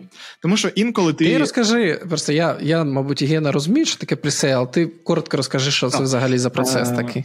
Є два варіанти, як розширяти команду або заводити новий проект. Перший це presale, тобто, коли є якийсь клієнт потенційний, він прийшов до вас в компанію, або ви його знайшли, або він сам вас знайшов, і він приходить і каже: типа, ну от я хочу там таку-то штуку. А, І йому кажуть, наприклад, що Ну, вам треба ще тестування. Він такий, що яке тестування? Розробники що розумні саме напишуть там і все таке. І тут е, кажуть: а от у нас є експерт, е, він зараз вам розповість, що таке тестування. І тобі треба за годину е, переконати його. Типа, що тестування, тестування це дуже крута штука, яка тобі допоможе зекономити гроші, яка тобі підмі, під, підніме якість твого продукту, а, розповісти про процеси тестування, про те, що ці люди роблять. І от інколи буває так, що не завжди йде по плану, як ти там зробив красиву таку презентацію з такими прям слайдиками. Скажи чесно, у тебе одна презентація на всіх, чи е, ти ні, прямо? Е, ні, ні, ні, ні, ні, не можна так робити. Я під кожного клієнта кастомізую її, бо презентація. У мене є шаблон. Що, що, що? Кольори змінюєш. Ні, ні, не кольори. Ні. Е, У мене є шаблон, де там порядку 60 слайдів під абсолютно все, що є от в тестуванні. Угу. Е, я до того, як йду на presale, я вже знаю якийсь контекст проєкту. Я зайве прибираю. Звісно ж, треба там вставити ім'я клієнта, ім'я компанії. Вставляю також контекст, що це конкретно до цієї компанії належить. І я також на слайди включаю вже solution 'и якісь. Тобто, це не просто, що типу, дивіться, от тестування тестує, і клас. Ні, я йому вже даю солюшн, що типу, чувак, от нам треба буде оце робити, оце робити і оце робити. Такими-то такими то методами, такими такими тулами і на таких то рівнях. І uh ну, це, тобто, це кастомізація вже йде під кожного клієнта. Тобто, в мене підхід до кожного. Е, є. І так, от е, що ж прикольно, от ти приготував таку презентаху, клас, і а тобі клієнт каже: Ну, я це все знаю, давай скіпай оці всі слайди, і давай поговоримо про. От ти сказав, що ти там з е, автоматизацією щось. Ну, давай про Java поговоримо. Ага, окей, там що. Е, так, і ти з ним починаєш там щось спілкуватися про Java, він там тобі питань може накинути технічних, а потім такий там може сказати: слухай, так а це ж ну майже програмування. Тобто, ти типу, повинен і паттерни знати, да, програмування, мабуть. А що це? Я просто теж програміст був там 10 років тому назад. А от скажи, що чим там відрізняється там, не знаю. Е- шаблонний метод від якогось не проксі, ну, взагалі абсолютно різні паттерни. От і розкажи мені, типа. І тебе, типу, екзаменують от таким чином. І ти повинен ну, реально доказати свою професійність. Інколи чуваки були, коли ми їм а, продавали перформанс, вони казали, типа, така. Що це таке? Ну, типу, у нас же ж сайт пишеться нормально і так. Всі ж там суперкласні люди, вони враховують всі ці паттерни. Е, чому він може просідати? Е, що саме ти будеш міряти? Розкажи мені, що ти будеш міряти. Ти йому про всі метрики, які бувають в перформанс-тестуванні, ти всі ці речі йому розповідаєш в деталях, як вони афектять сайт. І, ну, тобто, е, пресейли це реально штука. Дуже цікава, і вона дуже челенджова. Якщо ти не знаєш всього, ти можеш реально обісратися на них, і прям це буде дуже погано. І... Звичайно, це дуже велика відповідальність. Типу, якщо ти не зможеш продати клієнту тестування, то компанія не де заробить, да. Е, і твій департамент не буде рости. А інколи і... інколи бувають доволі цікаві ситуації, коли ти ще не знаєш повністю контексту проєкту. Ну, ти знаєш, там, типу, якісь мобілочки, їх там щось треба буде автоматизати. А потім тобі чувак каже: так у нас там же ж не просто мобілочки, у нас це кастомні девайси, які будуть зчитувати QR-коди. Як ти мені будеш автоматизовувати таку херню? У нас там логінка в цей девайс через зчитування QR-кода. Що ти мені будеш автоматизовувати? А ти такий. Ох ти, прикольно. Ну зараз придумай. І от один з солюшенів був: ми будували прям свою фермочку, де у нас був були отак от девайси стояли. Я йому прям це під час спів не співбесіди, а прісейлу розповідав, що чувак, окей, ми зробимо фермочку девайси будуть прикріплені і стояти у нас в офісі. Е, зробимо три девайси, наприклад, і кожного буде там свій QR-код під різними е, ролями користувачей. Ми, коли будемо запускати девайс, буде відкриватися камера, сканувати цей QR-код, і таким чином ми будемо логінитися, а далі вже там через Appium ми будемо всю нашу двіжуху виконувати. І він такий: о, блін, ну прикольно, прикольно. Да, дійсно, цей чувак щось знає. Шари, давайте коротше заводити автоматизацію. І ми зробили да, це. Це круто, що було. ти да, викрутився. Я просто в такий момент сказав: а давайте просто зробимо типу бекдор для логіну, але. Бекдори ми також... Того... А ви того так і зробили. Е, і, ні, Але прикольно... то інший проект був. То інший а, проект. Інше, да. е, інший проект був е, те ж сама ситуація. Чуваки кажуть, е, що у нас обмін даних буде між девайсом і мобілкою по Bluetooth протоколу і треба буде зчитувати певні там характеристики з цього девайсу. Він буде їх передавати. Я такий сиджу, думаю, блін, а, а як взагалі типу, влізти в Bluetooth, як з компа передавати на мобілку по Bluetooth? Я не шарю. І типу, ну я тоді кажу: давайте, коротше, ми, мабуть, все ж таки на рівні Bluetooth не будемо. Ми спустимося на рівень ніж, нижче, і ми зробимо там, от якраз цей бекдорчик. Е- ми по ітогу просто записували у файлик, який е, на тестових білдах зчитувався з файлика ту інформацію, яку треба було передавати в, от, по Bluetooth е, протоколу в закодованому цьому виді, а ми от напряму зчитували. Це теж був солюшн, він працював. От, І, і от такі от челенджі... Хоч... Хотів автоматизаторам сказати, що автоматизація це не завжди про те, що вас просять зробити. Це про креативність, і дуже часто приходиться викручуватись і придумувати якісь способи для того, щоб саме автоматизуватися якусь фічу. Тобто не треба завжди йти по тому воркфлоу, який вам каже там мануальний тестувальник yeah. або бізнес-аналітик.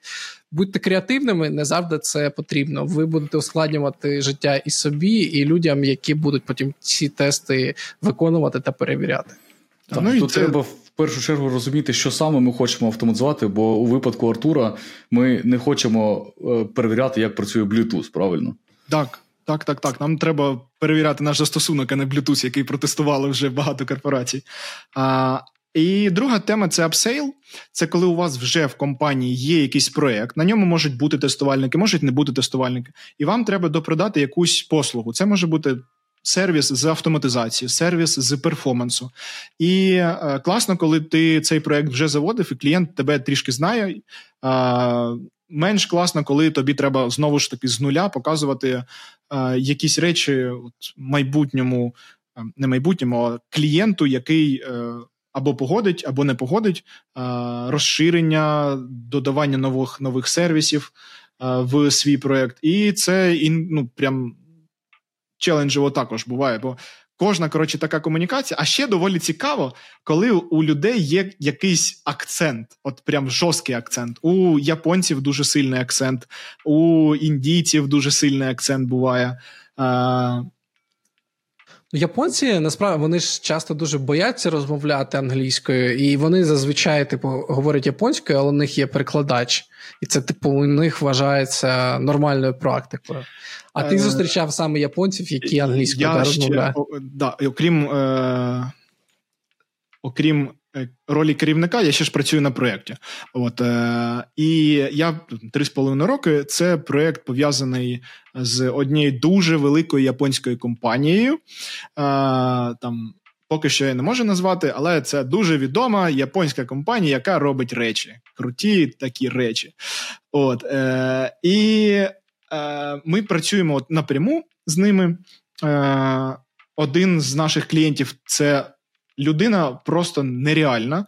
Е, він був до цього Senior Solution Architect в Амазоні на відділу IoT. До цього в Sony він працював, і от зараз в оцій компанії працює. От, Тобто, ви можете, коли будете гадати, яка ця компанія, обов'язково напишіть в коментарях яка саме про яку саме компанію каже Артур, але вже можете викреслити звідти Sony. Тому що це не Sony, ми вже з'ясували. Це не Sony, так. От, І він е, дуже крута людина, і от у нього є акцент.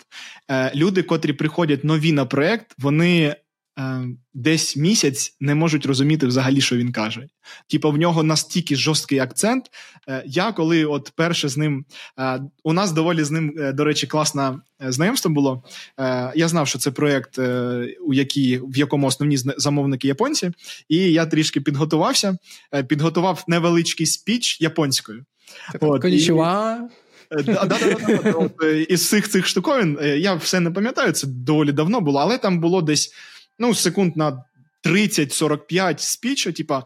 Хто я такий, чим я займаюся? Дуже приємно з вами познайомитися, спілкуватися. Коротше, і оце, типу, перший мітинг, кікоф оцей. А, Я ем, там кожний представився, типу, англійською, і я, коротше, ла-ла-ла-ла-ла. І вони такі, о, клас, там хлопати починають. Так, так, так. так. А згадай нас, типу, ми коли бачимо, що іноземець українською щось каже, ми такі, о, наш, це наш.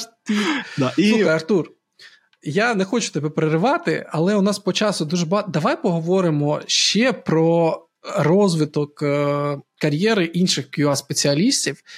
Як би ти, е, хоч бо ми вже півтори години розмовляємо, ми там виріжемо там 10 хвилин, але це вже багато.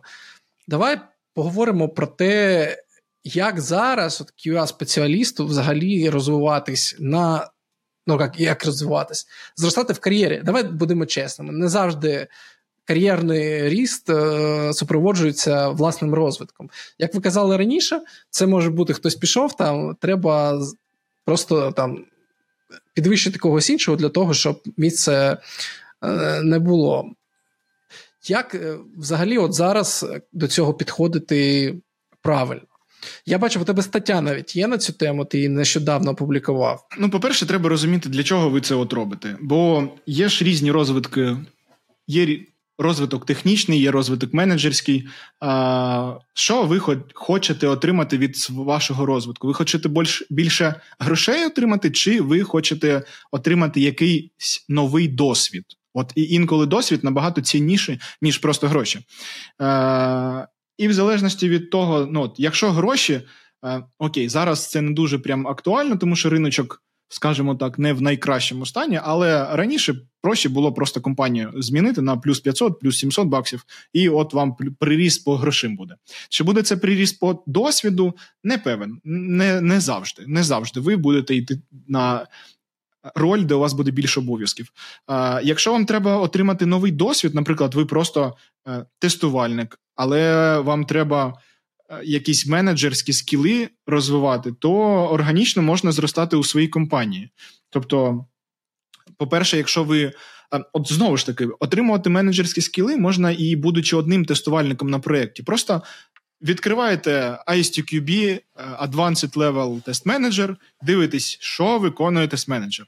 І там 120 е, сторінок от того, що він виконує. Читаєте цю фігню, е, робите конспект з основних його активностей і дивитесь, ага, на, на своєму проєкті я роблю таку-то штуку. Це відповідає ця ролі? О, да, в принципі, відповідає. А от таку-то штуку я взагалі ніколи не робив. Я ніколи не аналізував ні бюджети е, мого проєкту, ніколи не, аналізував ризики мого проєкту, ніколи не робив якийсь там, не знаю, аналіз тестових активностей. Чи там робите це, е, вдаєте, що у вас є команда. От ви такі, так, ну окей, я завжди тестував один. А що буде, якщо в мене буде там плюс 4 людини? Як я буду розділяти між ними задачі? Як я буду розділяти між ними обов'язки? А як я буду взагалі давати оцінку на тестування? Бо у нас в команді тепер не я один, де я кажу 4 години, а є Вася, Петя, Маша і Іван, які різних грейдів ще.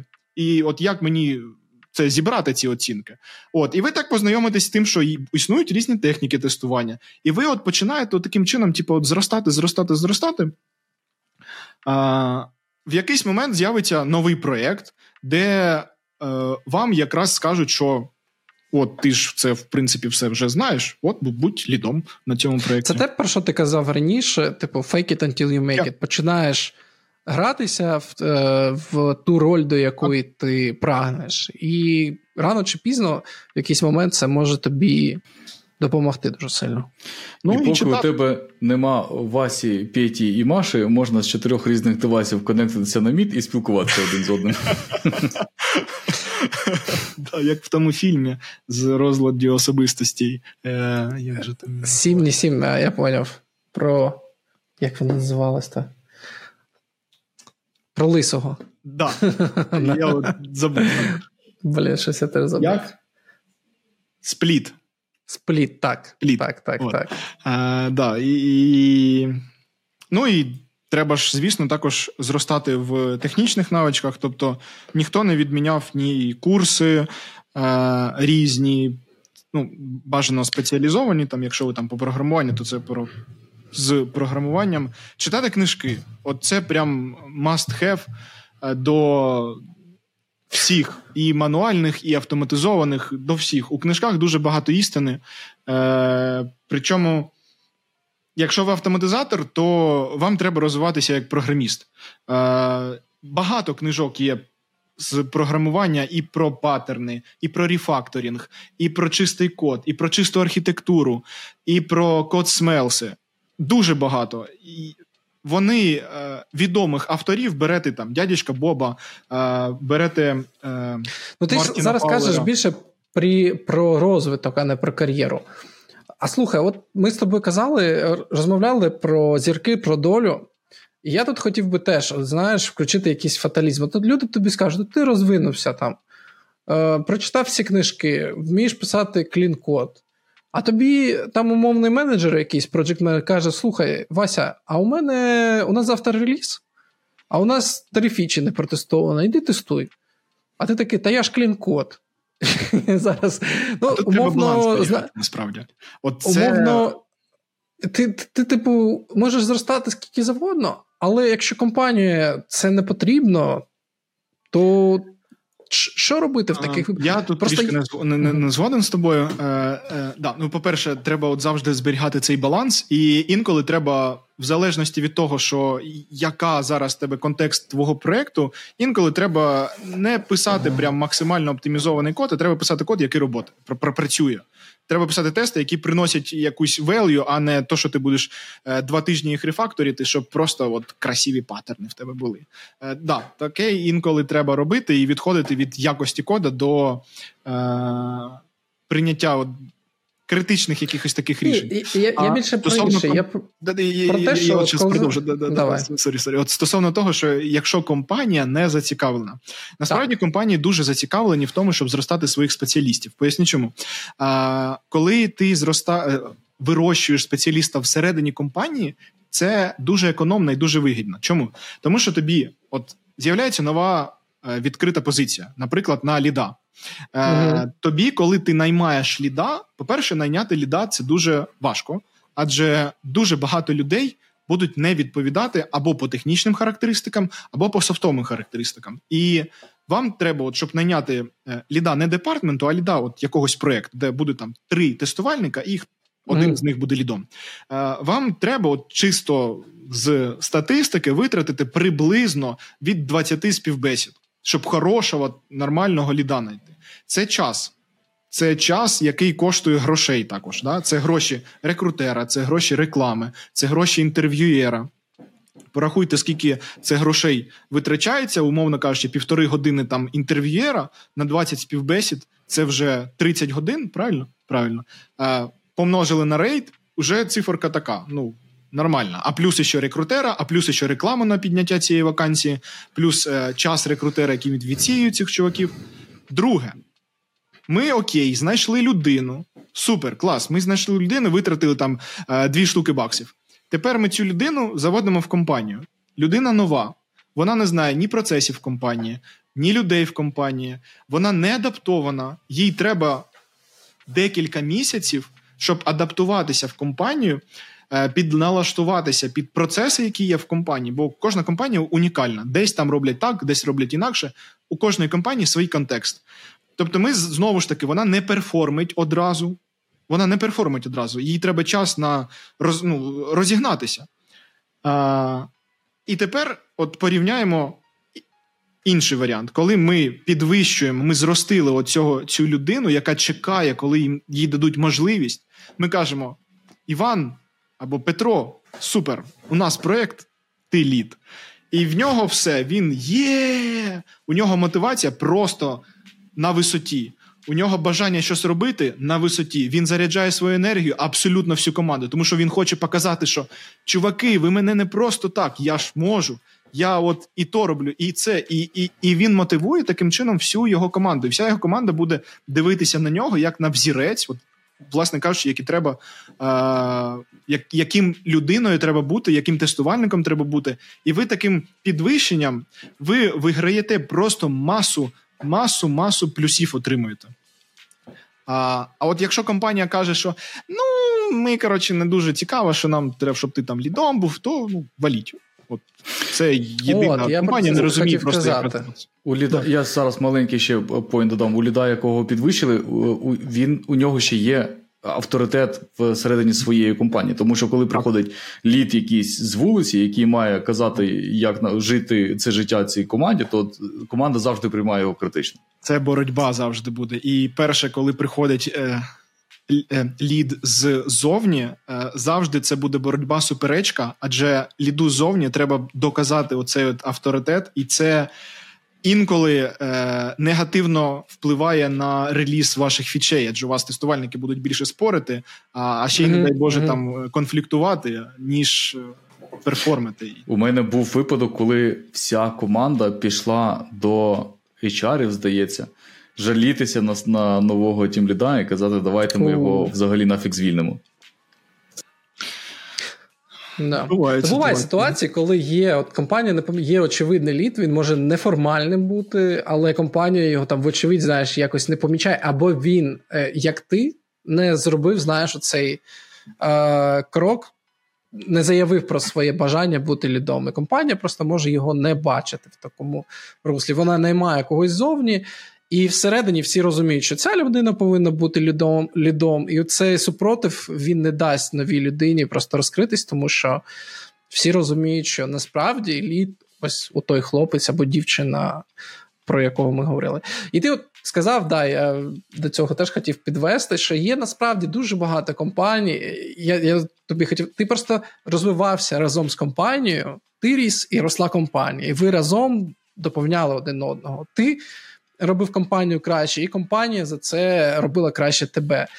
Є ж дуже багато прикладів інших маленьких компаній, поганих компаній, де тестувальників просто використовують як е, дешеву робочу силу. Ти фактично приходиш, е, тобі закидають якусь фічу і кажуть, щось роби. Ми сказали клієнту, що ось у нас є тестування, нам потрібні тестувальники.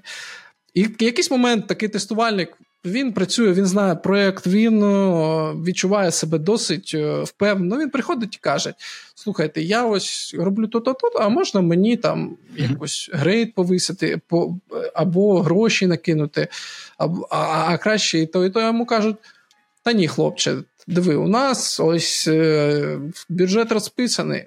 Давай через півроку поговоримо. Через півроку він приходить, а йому щось подібне. Кажемо, взагалі, проєкт зараз закриється. Ми зараз на якихось таких на дрожжах їжем, їдемо mm-hmm. старих. І в таких випадках, так, ну, якщо у вас є можливість, якщо ви впевнена собі людина, йдіть, йдіть, шукайте нову роботу. Ні разу з досвіду моїх друзів, знайомих або моєму перехід з таких компаній не закінчувався чимось поганим. Завжди це приводило до якихось позитивних зрушень е, в кар'єрі людини, яка робила цей крок. У мене, знаєш, теж на цей е, е, момент є принцип певний. Е, ну, Не не мій власний, а його можна знайти в інтернеті. Е, earn or learn. Або заробляй, або вчись. І от е, на своїй роботі ти повинен або заробляти, або навчатись чомусь новому. Якщо ти не заробляєш і не навчаєшся нічому, вали. Вали в іншу компанію, бо ти буксуєш на місці. Якщо ти заробляєш і просто нічому не вчишся, а просто гарно заробляєш. Можливо, тобі це зараз і треба. Тобі треба просто гарний сім'я і так. так, так да. і, і все. Е, Якщо ж ти. Тобі не вистачає грошей, але ти все ще навчаєшся, або грошей вистачає, а, ну можна й більше, але тобі вистачає. Але в тебе є дуже багато потенціалу вивчати нові технології, нові практики і навчатися зростати. То зростай, зростай, поки ти не відчуєш, що ти доріс до нового кроку. І от Це насправді треба... мій шлях був. Це мій шлях був. Я 4,5 роки працював в одній компанії. Mm-hmm. І ЗП отримував, ну скажімо так, не ринкову для своїх навичок і скілів. Але через те, що в мене був дуже широкий досвід в автоматизації, в ручному тестуванні, скрам, реліз менеджменту, і це все. І ми якось е, я працював з дуже класними людьми. Знаєш, мене це все і тримало в цій компанії. Але в якийсь момент я вже зрозумів, що отримувати ті гроші, які я дійсно вже достоин, я там не зможу. Uh-huh. Е, І тоді я вже вирішив йти. І насправді, якщо до цього компанія ще е, пропонувала мені, знаєш, типу, рейзи якісь, то в цей момент вони вже розуміли, ми вже не запропонуємо стільки, щоб він залишився. Ну тобто, у нас таких можливостей нема. Ну да, І... буває. Бувають ситуації, коли людина переростає компанію. Е, таке теж буває або по бюджету, або по навичкам. Ну, там не компанія, в тому то й справа. Сама компанія дуже багата, але є департамент. У департамента є свої ну. лімітовані бюджети, і я міг би всередині компанії перейти на інший проект, де було б все інакше, але вирішив перейти в іншу компанію, і це було одне з моїх е, дуже правильних рішень, які я відкладував. Мені здається, довго. У мене є приклад е, долі однієї людини. Е, яку я не впихнув в попередній подкаст, то впихну сюди. Він працював е, зі мною, він прийшов джуном, е, я був сеньором, я вкладав в його розвиток. Потім ми перейшли разом в іншу компанію, і так як він йшов зі мною, він вже трошки краще був, але його взяли на джуна просто тому, що він там, скажімо так, їм не дуже треба був джун. Але взяли і ладно. Потім цей хлопець пішов е, в на проєкт до Дмитра Потапова, дуже крутий інженер. У нього можна дуже багато чого навчитися, і він теж пішов туди джуном. Хоча Вибач, міг би бути Дмитро Потапов. Якщо ти дивишся цей е, випуск, і ти на цьому моменті, ми кличемо тебе до нас. Обов'язково приходь. Ми, а я тобі ще в Телеграм напишу обов'язково. Ми хочемо тебе теж побачити у нас. Публічний виклик. Публічний. Коротше, виклик, а заклик. Він пішов теж на позицію Джона до Дмитра і і дуже багато там чому навчився. І у нього так склалася кар'єра, що він жодного дня не був мідлом. Тобто він був джуном на джуновій зарплаті, дуже багато чому навчився, і потім в один день пішов одразу на сеньора на дуже круту сеньорну зарплату. Супер. У мене так мій попередній менеджер з junior е, тестувальника став QA manager 'ом І там теж були курйозні ситуації, коли він, типу, пише е, девелоперам та іншим тестувальникам, типу, що робити, а його нормально не представили, типу, що він QA менеджер, і у нього ще в системі висить, що він Junior QA. А він там поняв, вже розпітляв ну, всім, що треба робити. Да, Це такий ор був. І чувак, він він з іншої країни, і е, хлопці з Дніпра такі кажуть: сидять в офісі. Ну, мені розповідали, я я, я вже прийшов, коли я знав, що він QA-менеджер, він мене наймав. А мені розповідали історії, коли, типу, чел сидить такий: типу, хто це Діма? Що він мені пише? Що, чого, чого я це робити повинен? А він там поняв вже, типу, менеджер-менеджер департаменту. Все. Це було дуже смішно. Да. Ну, але от теж е, стосовно переходу на інші ролі, я би також не радив гнатися за грейдами або за тайтлами, бо е, знав насправді декілька людей, які шукали от саме позицію, їм хотілося бути лідом або менеджером. Але насправді ну там ще дуже багато навчатися треба було. І вони приходили в компанії, де, умовно кажучи, компанія із там трьох людей, тестувальників, і вони лід. Я лід, я все, я менеджер, я коротше молодець.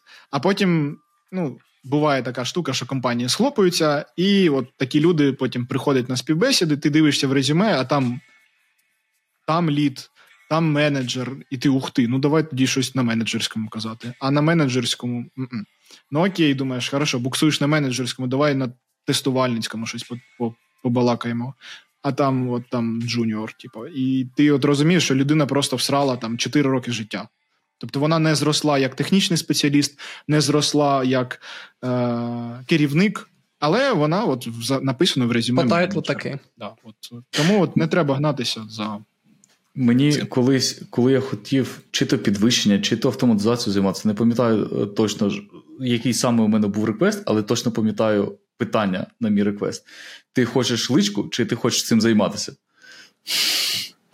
Ну, це дійсно правильно. Ну, Треба розуміти, для чого ти е, робиш щось. От Це основне, е, що перше, це для чого, а друге, потім питати себе, не говно ли я роблю.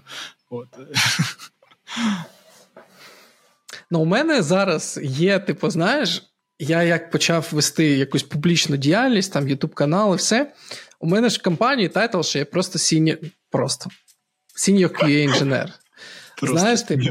А я, а я, знаєш, себе от всередині відчуваю, ну, і по факту, я вже там техлід, тімлід, реліз менеджер, і ось оце все. А по тайтлу я такий, такий, я своєму менеджеру такий, маті. Е, а, перший раз, коли я виступ... Е, ми розмовляли на DOU QA чаті, я, типу, менеджеру своєму пишу: Мені тут питають, е, який у мене title. Я говорю, Маті, а можна я напишу, що я техлід? Він говорить: ну, типу, Паш, ти можеш написати все, що ти захочеш. Я говорю, ну, мені треба, щоб ти мені знаєш, офіційно сказав це. Пиши. Але я не написав. Я такий, та ні, ну блін, ну все. Ти не написав, але отримав підвищення в чаті, да? Да, да, да, да, І це таке, знаєш, ну, типу, публічно. ну, Ми ми з Геною спілкувалися, не спілкувалися буквально перед нашою з тобою бесідою, е, написали залички. А, е, Пірогов написав, що типу, всі пишуть в от, от, багато в цьому. Я щось теж я, я на щось мені написав про лички, і ми такі, типу. Та мені взагалі пофіг на мою личку, головне, щоб платили гроші. І мені здається, ось оце, типу, скільки компанія готова тобі заплатити, а не то, як вона тебе наймає. Якщо навіть ти middle там QA якийсь або junior, але компанія готова тобі платити гроші вище ринку, хлопче, це значить, що ти цінний співробітник. А якщо тобі, хоч е, Богом QA назвуть, але коли ти попросиш там якусь надбавочку, тобі скажуть, та ні, давай ми тебе зробимо там. Кимось ще там Хочеш грошей грошей немає, є більше обов'язків. Да, на обов'язки. Да, да, да, Я, Ми тобі ще напишемо. Я готовий офіційно представлятися як Junior Automation Engineer навіть на подкастах за рейс в X2. Та ну, я а... просто почав казати, що я інженер. Мені от подобається бути. Мені здається, що інженер це взагалі звучить дуже гордо. Інженер. Так. У мене так в дипломі Це... написано. Ось. Ми розуміємо один одного, тому що ми е, інженери. Вас не переплюнеш. Інженер-дослідник програміст у мене написано. У, круто, дослідник. А... Я в дитинстві хотів бути дослідником. Це Exploratory тестінг це для, якраз для тебе. Це для мене. Е, Я от ще про лички, так би мовити, дати. Е, Власне, от для мене, коли дали личку ліда, це е, було зелене світло для мене. Тому що багато речей я в компанії робив, але інколи отримував типу, фідбек, типу, та хто ти такий? Типу, ну, тестувальник, а при чому тут, типу, ти до нашого проєкту? Я кажу, та я хочу покращити блін, ваші процеси. Дайте мені, та йдіть в, в, в одне місце. А от коли мені дали цю личку, в мене було зелене світло виконувати ті речі, які мені до цього не дозволялося виконувати. Бо хто ти такий, а тепер ти лід, ти тепер це твій обов'язок. Іди і виконуй. І от е, мене це якраз е, для мене от це був такий флажочок, що о, є, клас, тепер зараз наведемо порядки. От у мене точно так було з менеджерською посадою. Я попросив е, інженерних менеджера е, представити мене як менеджер, щоб я міг піти і розбиратися там з іншими департаментами, якісь процеси налагоджувати і так далі. Що це не просто якийсь хер згори прийшов. Да, це дуже Блін, важливо насправді. У вас от, класно, що ви це сказали. Я цей шматочок потім з титрами скину своєму менеджеру. Тому що, щоб ви розуміли, я йому те ж саме казав. Я кажу: типу, маті, мені потрібно, якщо ти хочеш, щоб я ефективно виконував ті обов'язки, які ти на мене поклав, мені потрібно, щоб мене верифікував. Ти і ну, і наш е, головний як реліз-менеджер. А він мені каже: Парс, все повинно статися органічно. Ти почнеш спілкуватися з людьми, щось, поки вони зрозуміють, хто ти, і без того, що я скажу, що ти там, типу, ось цей, ось ця людина, яка це робить. Я говорю, ні, ну це так не працює, це довгий шлях. Надо ось щоб. Валідація. Ну, А релізиться це треба вже в п'ятницю, да? так? Так, так. Насправді у нас ком... досить компактно, знаєш, та, у нас працює 50 людей на проєкті на, на, на, приблизно в інженірінгу. І мені, мене тут всі знають, але все одно ця валідація, вона інколи потрібна. Особливо, коли ти спілкуєшся з людьми, які тебе не знають особисто. Ну, типу, тебе сприймають, знаєш, як е, спочатку по тайтлу і розуміють, з ким вони там говорять. І... Так. Я тобі так скажу, у мене в, е, на минулому проєкті в компанії теж е, не було тайтлів, поки я їх не зробив. Ти можеш зробити так, тайтли так, і так, заасайнити себе на якісь із них. Так. Ні, він мені теж казав: типу, я хоч завтра можу там, типу, зробити тебе ким ти захочеш. Ну, типу, можеш сам написати, але просто за цим не буде стояти підвищення в ЗП, тому що нема бюджету. Типу, давай краще почекаємо, коли з'явиться можливість типу, прив'язати це підвищення в тайтлі до того, щоб ІЗП підвищити. Я такий, та, ну, Добре, добре. Ну, це ми більше знаєш, сміємося. Я я ж кажу, що я досить до цього відношусь спокійно, і ми більше сміємося з цього. Знаєш, типу, пора вже, пора. Ну, до речі, в одні з обов'язків також е, як керівника відділу входить от визначення, чи людина вже готова до ролі лі, ліда, і от є певний процес у нас співбесіди такої, що приходить там хтось, і ми сідаємо. Я йому ситуацію реально даю. Не оці от теоретичні е, навички, які там в сілабусах. Е, угу викладені. Так, це класно, коли ти це все знаєш, молодець, але даю більш реальні приклади, як він там буде поводитися в себе в той чи іншій ситуації, бо тут вже чисто софтові штуки треба перевіряти. От і да, бувають ситуації, коли люди ще ну, не готові або не, не дозріли. У мене було знаєш, трошки інакше. Я коли став QA-менеджером, я не перестав бути automation тімлідом, бо, типу, нема кому. І в якийсь момент я зрозумів, що я просто не вигрібаю вже ніяким чином. І замість цієї співбесіди, заради того, щоб визначити, чи готова там людина стати лідом, я прийшов і сказав: Вась, блін, допоможи, я не вигрібаю. Ну да, таке теж може бути. Друзі, давайте потрохи завершувати. Ми вже перетнули дві години. Я просто не знаю, як я буду це монтувати. Ну, я там багато, звичайно, вирізати не буду, але все одно давайте не завершувати. Було дуже багато цікавої інформації від Артура. Мені дуже сподобалось його підхід до, до побудови кар'єри. про те, як треба бути проактивним, як треба е, бути володарем своєї кар'єри, не чекати, поки до тебе прийдуть і скажуть. Друже, ми готові тебе підвищити. Треба заявляти про свої бажання і демонструвати готовність взяти нову відповідальність. Тільки в таких, не тільки в таких, звичайно, але вірогідність того, що ваша кар'єра буде рости, буде набагато вище, якщо ви будете її е, овнити, бути володарем свого щастя і добробуту. Да. Е, Дякую, що запросили. Було приємно з вами поспілкуватися і познайомитися нарешті. Адже бачив е, і на конференціях, і на виступах е, вас. І, і е, трішки реклами. Підписуйтесь на мій телеграм-канальчик, а також купчик From A to QA, який називається. Там багато цікавого. Це буде всі посилання будуть під описом до цього відео обов'язково і в групі, і, і повсюди буде всі посилання. Обов'язково підписуйтесь, там цікаво. Артур пише цікаві думки, які можна потім теж по якось в голові покрутити у себе. Так, дякую. Єне, у тебе є щось казати? Пішли додому. А там ми ще так вдома. Давайте завершувати. Пишіть в коментарях. Е, Стоп, стоп, стоп, стоп, стоп. Нам треба дати щось, якщо хтось дивиться до цього моменту, щоб щось нам написали в коментарях. Е, Якусь страшнову історію про вашу кар'єру, якщо вона є, напишіть обов'язково. Нам дуже цікаво завжди. Ми читаємо, обговорюємо і можемо навіть в наступному подкасті це обговорити, якщо у вас є якась трешова історія про те, як ви просили підвищення або. Зарплату, оболичку і щось було цікаве, напишіть про це. Це нам буде дуже кльово почитати це.